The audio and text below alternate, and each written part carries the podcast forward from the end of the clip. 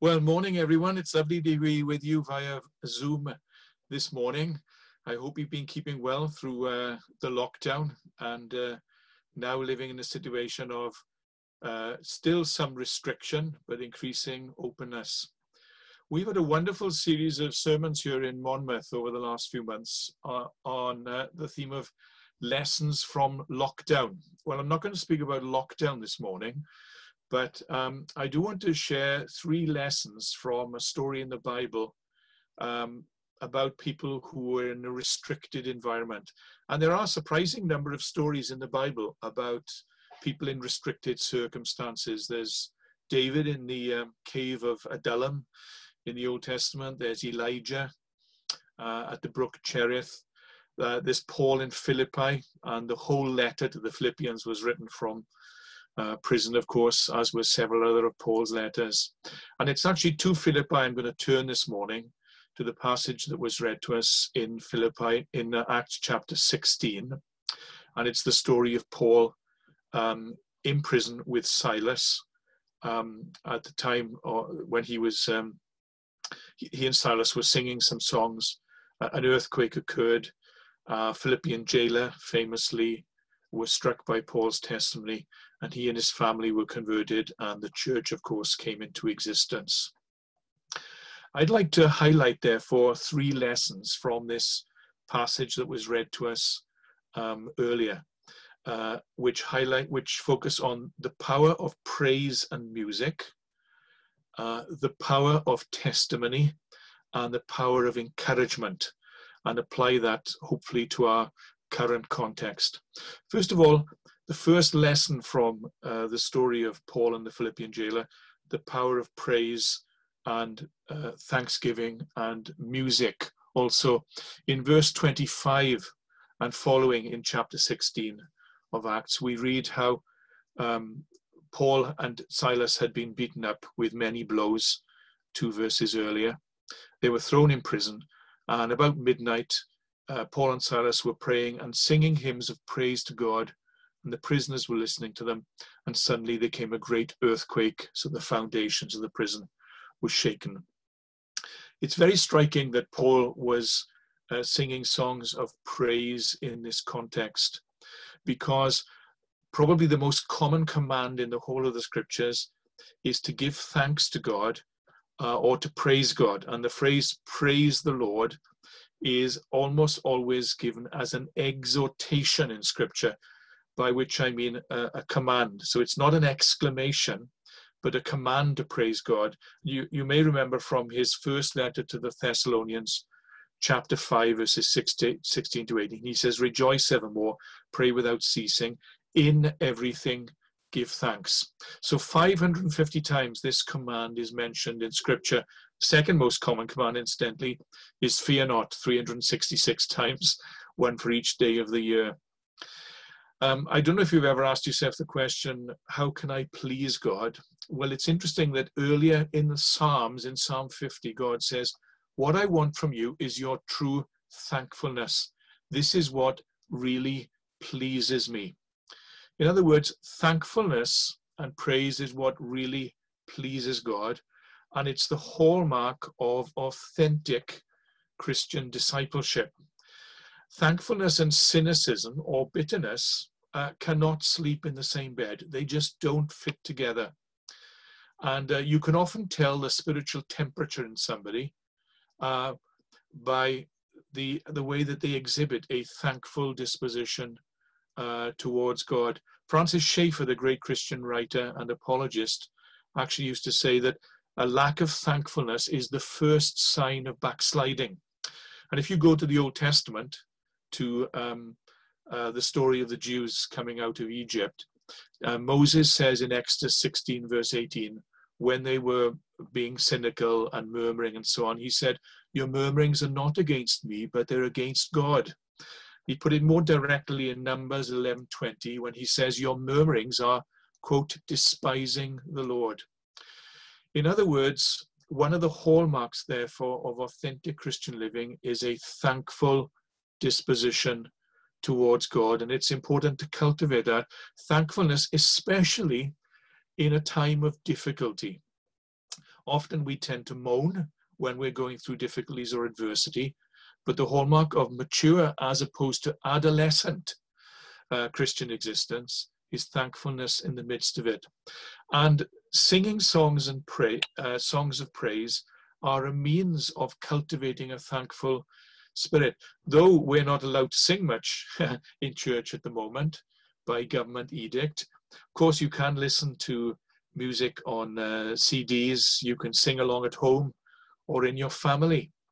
And uh, through the history of the church, music has been indissolubly linked with the spirit of praise. In fact, Martin Luther in the Reformation talked about Frau Musica, uh, mother music. He invented four part harmonies. Before Luther's time in the Reformation, uh, you only had male soloists, women didn't sing. Um, he wrote the first Protestant hymn book. Um, he started uh, four uh, gatherings a year, four festivals, which included beer and singing, which is probably where the beer festivals come from in Germany, uh, incidentally. And someone said that Luther's emphasis on music and singing was the secret weapon of the Reformation. On one occasion, he said, next to the Word of God, um, music deserves the highest uh, praise. And he said a four part harmony in a church was like a square dance in heaven. John Wesley felt the same, and he wrote a little reflection on music. He said, Sing often, um, because that's what lifts the spirit. Sing heartily with good cheer, lift up the voice, he said. Um, sing um, uh, ardently um, and modestly, don't bawl. Try to unite with others. Sing in tune. Do not rush ahead of others. Sing spiritually, having one eye on God. And you will know from the history of the church, especially if you ever read the history of songs or uh, music, how songs were put together, how inspirational they can be. My mother was a very beautiful woman, I have to confess. I was biased, beautiful blonde woman into her 60s. Sadly, she died in her early 60s um, of breast cancer, but she had the most wonderful soprano voice. She became a Christian, um, a committed Christian, only about three years before she died. I remember her hearing her sing for the first time in in church. It was a, a piercing soprano uh, voice, and her favorite hymn uh, was um, a hymn by Horatio uh, Spafford, Spafford um, uh, which uh, was uh, When Peace Like a River Attends My Soul.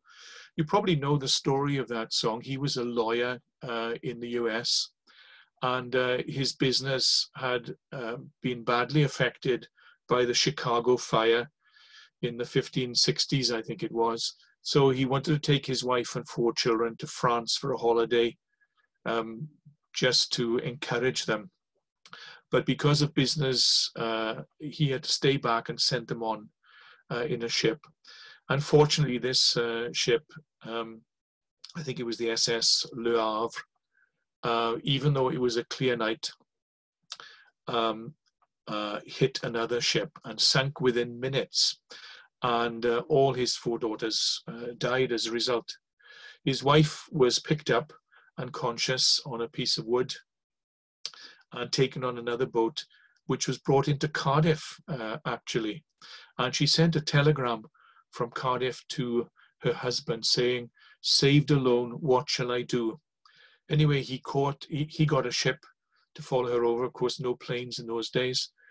And the ship he was traveling on stopped where the ship his wife had been on had gone down. And um, while he was looking up at the heavens, as he was reflecting on the loss of his four daughters, uh, he said to himself, I must not give up my faith in this situation. And he began to compose this famous hymn, uh, which has become much loved by many others. When peace like a river attends my soul, when sorrows like sea billows roll, whatever my lot, God has caught me to say, It is well, it is well with my soul. Though Satan should buffet, though trials should come. Um, Christ has regarded my helpless estate and has shed his own blood for my soul. It's a beautiful song, and actually, if you read the history of many Christian songs uh, in our hymn books, they were written in the context of lament uh, or tough times, reflecting on hardship, where people uh, express their trust to God. Another one in the so-called Thirty Years' War between 1618 and 48 in Britain, in Europe, when millions of people uh, were killed in, uh, across the continent. There was a German pastor called Martin Rinkart who lost a child.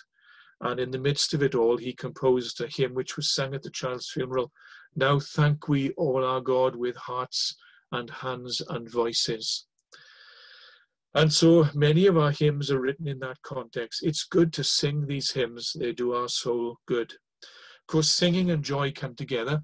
And uh, one of the most wonderful stories I know personally of that is a story of a, a Filipina maid. A friend of mine, a single lady, was a missionary amongst Muslims, and she visited this Muslim friend in Saudi Arabia. Uh, when she visited her, she said, uh, um, I've got a new room downstairs. I'd like you to come and see it if you would. Um, she wasn't really that interested, but um, she went downstairs anyway. When she got down there, the lady switched the light on in the room. There were about 70 people uh, in the room. And uh, my friend said to her, uh, Who are all these people? She said, They've come here because I told them somebody would come and explain about Isa in the Injil, Jesus in the Gospel. And she said, Well, uh, it's uh, who's going to do that? She said, You are. she said, Well, but it's illegal, it's punishable by death who are these people? I'd like to know who they are before I take my life in my hands uh, and speak to them.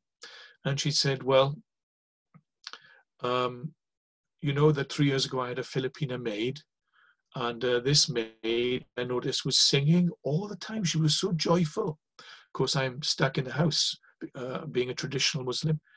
And uh, after this, listening to this maid singing all the time, doing menial tasks for month upon month, I said to her, why are you so joyful and what are you singing about? And she said, I'm singing about Isa, Jesus, who's transformed my life and given me joy.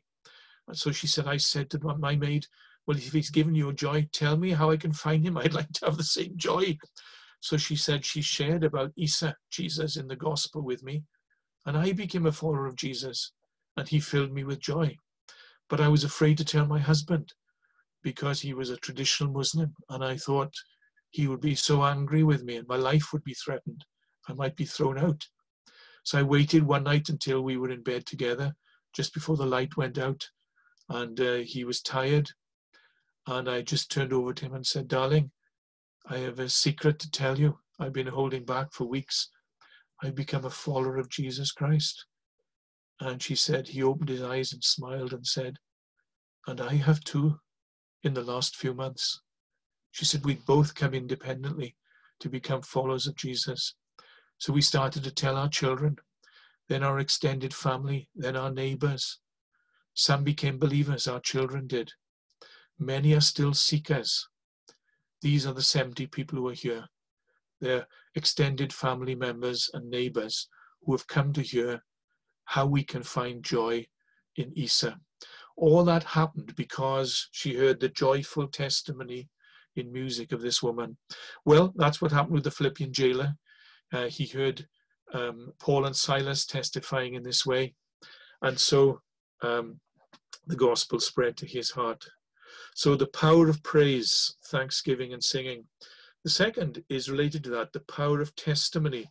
If you read on in verses 26 to 34, we see the Philippian jailer's reaction. Uh, after the earthquake and hearing them singing, uh, he says uh, to them, What must I do to be saved? And they said, Believe in the Lord Jesus and you will be saved. So the combination of God's supernatural act and the worship of these saints in difficulties in prison was uh, what God used to, to provoke this man to ask how he might be saved. And it's always been the same throughout the history of the church that our testimony is often most powerful in adversity. Again, the mark of a mature Christian is that he or she is someone who trusts God and doesn't give in to bitterness uh, or hostility or cynicism in time of difficulty, but continues to trust God. Many fair weather professing Christians who are just pew warmers and church attenders, as soon as any difficulty comes in their life, if they've been undercut by someone else, uh, attacked by someone, or a problem occurs uh, in their lives, they tend to become bitter, blaming other people, becoming critical or cynical. But the critical spirit and the, and the cynical spirit can't co-inhabit the joy, the joyful soul. It's just not possible. And uh, fair weather Christians are really shown up, unfortunately, when adversity comes in their lives and they react in the same way that unbelievers do. But by contrast, through the history of the church, there are some wonderful testimonies of believers who have stood firm. You may know the story of Polycarp from the first century, the great early Christian leader, um, just after the New Testament, who was uh, fed to lions in his 80s. And he was offered freedom if he just denied Jesus. And he famously said, uh, He's been faithful to me uh, all my days now. I'm 80 years of age. I can't imagine that I could benefit in any way were I to, to deny the one who has been faithful to me all these years. And so he bowed and was devoured uh, by the lions. I may have told you before that um, I hope many of you will be listening into the uh, to the outstanding speakers we have at um, this year's uh, Equip conference coming up uh, next week. Two of them are Tim Keller, uh, who recorded something um, and is being treated uh, for uh, pancreatic cancer at the moment. His testimony will be striking, as is that of Joni Eareckson. Many of you will have read her books. She's a paraplegic who was injured in a diving accident as a teenager. She's in her mid 60s now, my age. Both wonderful, radiant testimonies in the midst of, in Joni's case, a life of disability. In Tim Keller's case, um, there's the second bout of cancer he's had. We're both looking to God and trusting Him in the midst of difficulties. And um, I had an example example of this in my own life last year when someone I'd been working with for some years, he'd been a friend for over 40 years, uh, Michael Green, the gifted evangelist, uh, phoned me up just the night the night I was speaking at a, a, university events week, a mission week in Dundee. It was 7:15 in the evening. I was just about to begin speaking at 7:30, and the phone rang. So I answered it quickly. He said, "Hello, this is Michael here." Uh, I said, "Michael, hi. Why are you calling me? I'm just about to speak." He said, "I'm calling you to say thanks for being such a good friend." He said, "I think I'm going to heaven tomorrow. I'm having an operation in my heart." the doctor says I've only got a 10% chance of uh, recovery. So he said, um, I believe I've uh, finished the task God has given me. I'm pressing on to the end.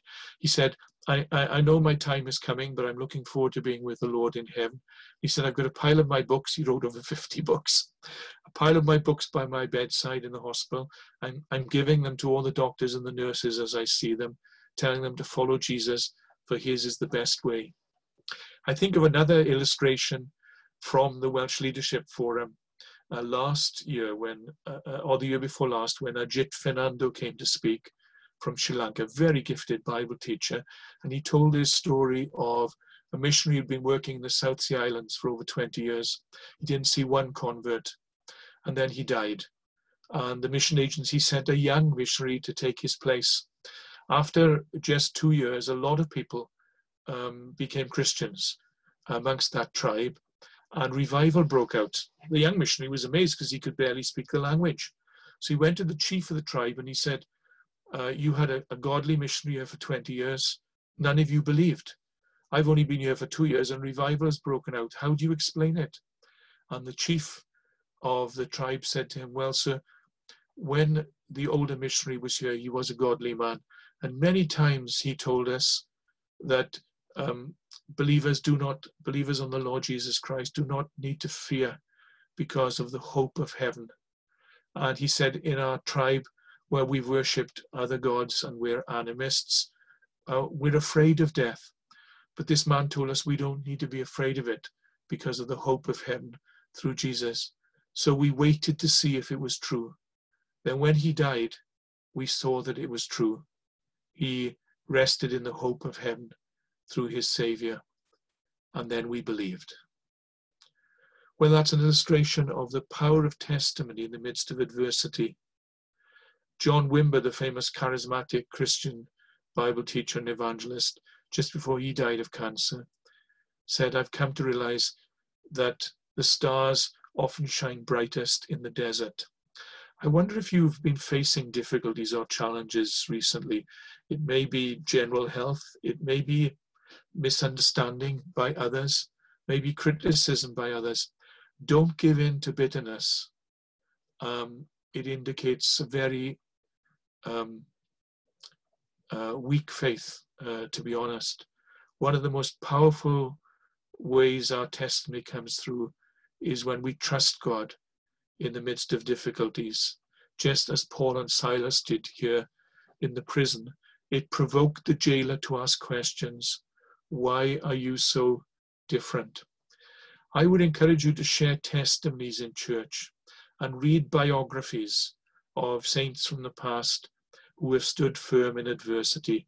It'll strengthen your faith.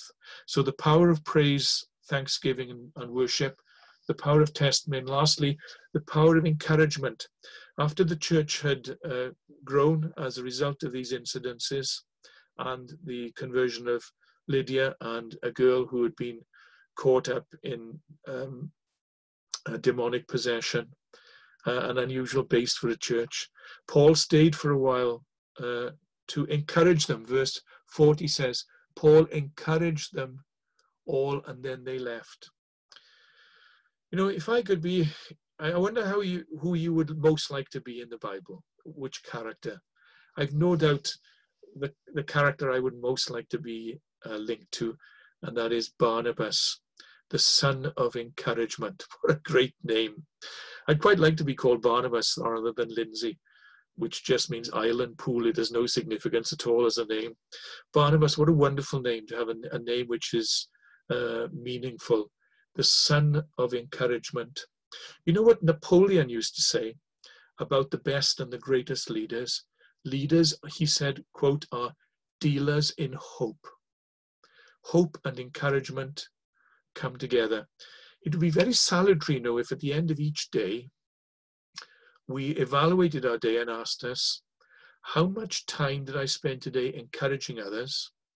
And how much time did I spend being cynical or gossiping about others? Gossiping and encouragement cannot go together. You know that one of the things the New Testament says is that gossipers won't go to heaven. Isn't that shocking?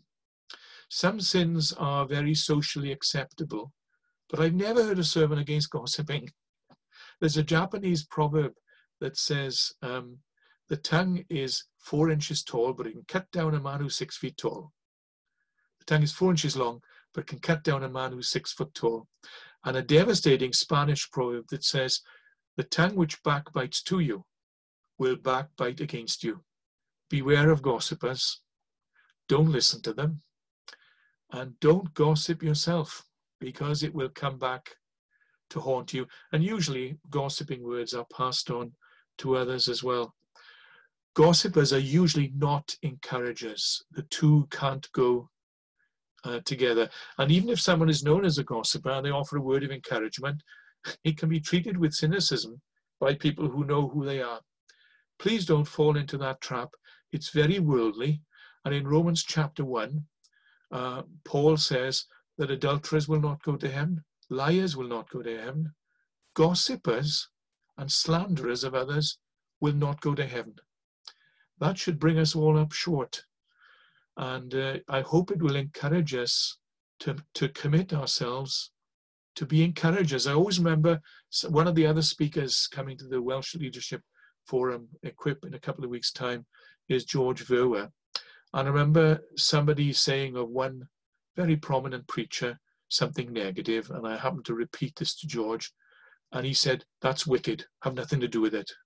I was taken aback by it, but his instinctive reaction was, Don't listen to and don't pass on words of gossip be characterized instead by words which build up others and encourage others. Be a Barnabas. Be a Paul and Silas encouraging the saints. Ask yourself if you spend any time each day encouraging other believers. A closing story. A friend of mine called Jim Shaw was a professor of nutrition in Boston, in Harvard University. I knew him and his wife well.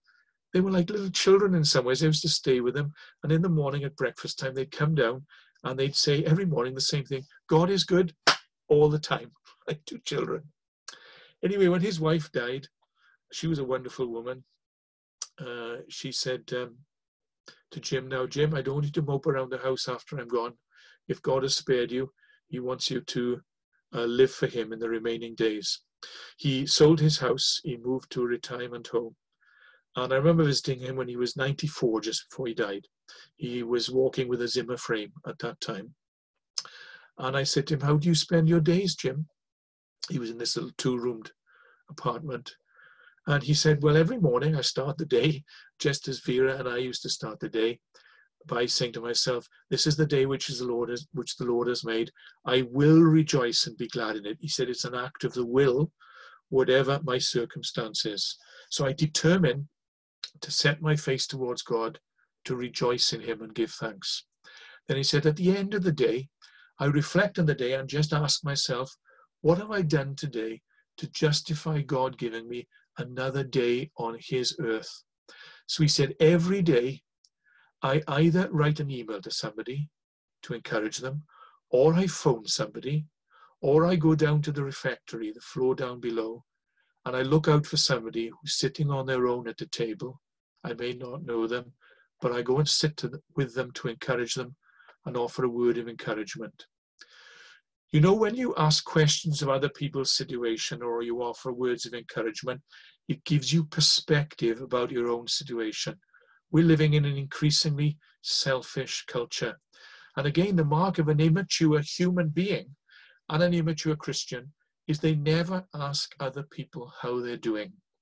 And it would shock us sometimes if we heard the turbulence and turmoil and trials of some people. It gives us perspective when we see that our trials are what Paul called light afflictions, because he saw the challenges of other persecuted or struggling believers. So will we, if we just take an interest in other people, seek to offer words of encouragement, ask questions about the situation. Sometimes we'll be shocked at how troubling some people's circumstances are.